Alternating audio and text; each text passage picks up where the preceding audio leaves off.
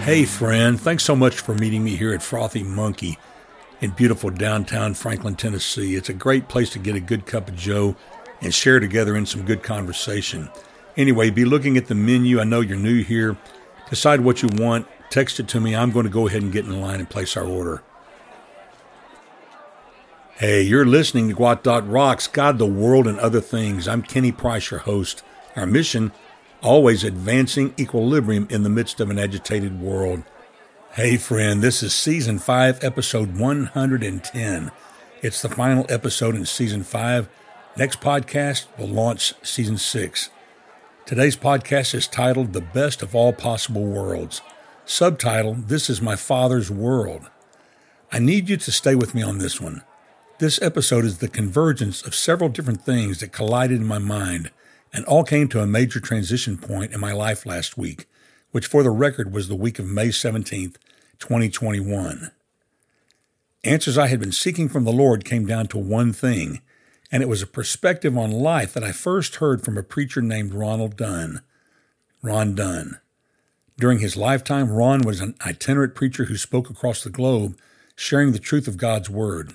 One night in an annual Bible conference we hosted at our church that featured Ron as the guest speaker, he made this statement This world is the best of all possible worlds.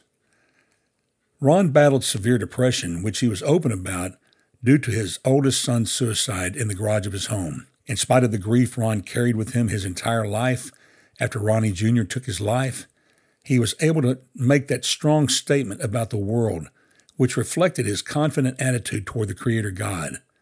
That statement has always stayed with me. At the time, I thought the statement was original with Ron. He was a sharp mind.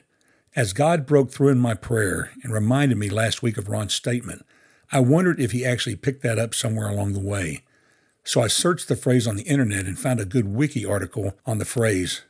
Wikipedia, I remind you, is an open source, so I read it here. It says, The phrase, the best of all possible worlds, was coined by the German polymath and Enlightenment philosopher Gottfried Leibniz in his 1710 work, Essays of Theodicy on the Goodness of God, the Freedom of Man, and the Origin of Evil.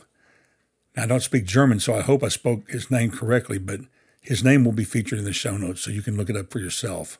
The claim that the actual world is the best of all possible worlds is the central argument in Leibniz's theodicy, or his attempt to solve the problem of evil. Among his many philosophical interests and concerns, Leibniz took on this question of theodicy, which is an attempt to justify God's existence in light of the apparent imperfections of the world.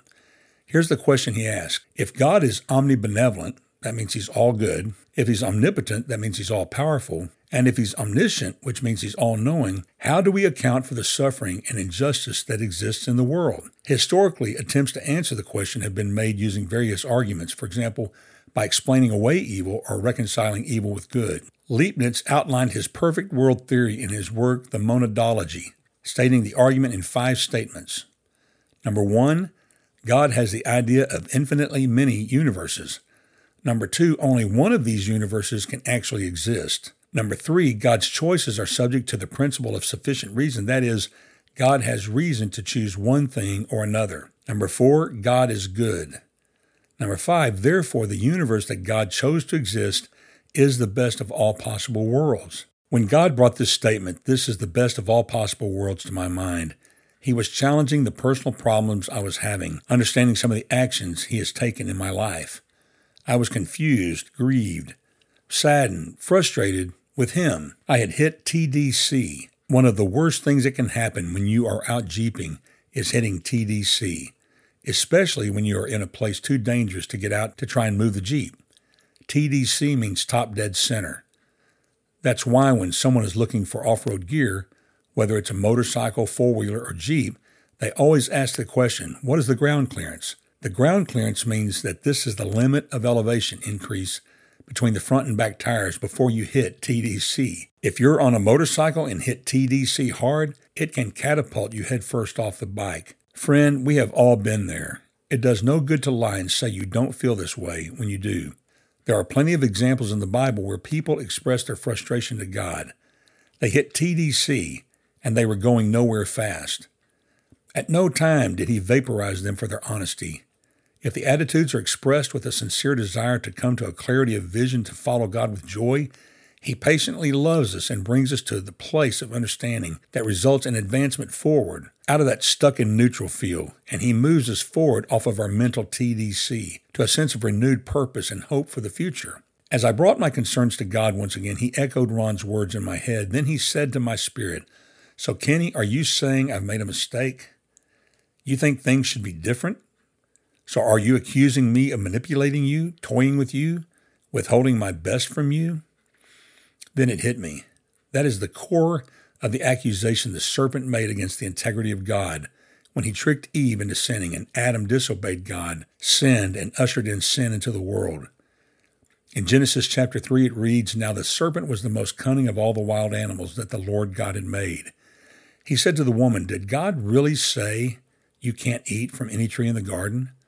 The woman said to the serpent, We may eat the fruit from the trees in the garden, but about the fruit of the tree in the middle of the garden, God said, You must not eat it or touch it, or you will die. Let me stop right there and remind you that Eve added the part about the touch it. God just said, Don't eat it or you'll die. In verse 4, it says, No.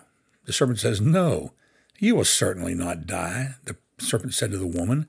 In fact, God knows that when you eat it, your eyes will be opened and you will be like God, knowing good and evil. Through the echo in my mind of a statement I heard long ago, God brought me to a place of peace and hope that emanates from the truth that God is good, and His providential care over me says that I am in the best of all possible worlds. God is in control.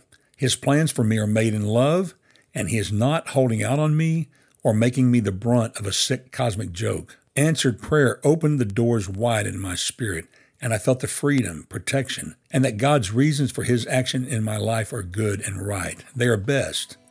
Friends, sometimes the distance from frustration and anger with God to restored peace and joy in living is just one little statement away.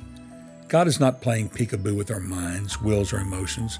He wants the best for us and will show Himself faithful if we will let Him. Infuse your mind with the Word of God so you know His heart. Pray in honesty to God and express your true feelings to your loving Father.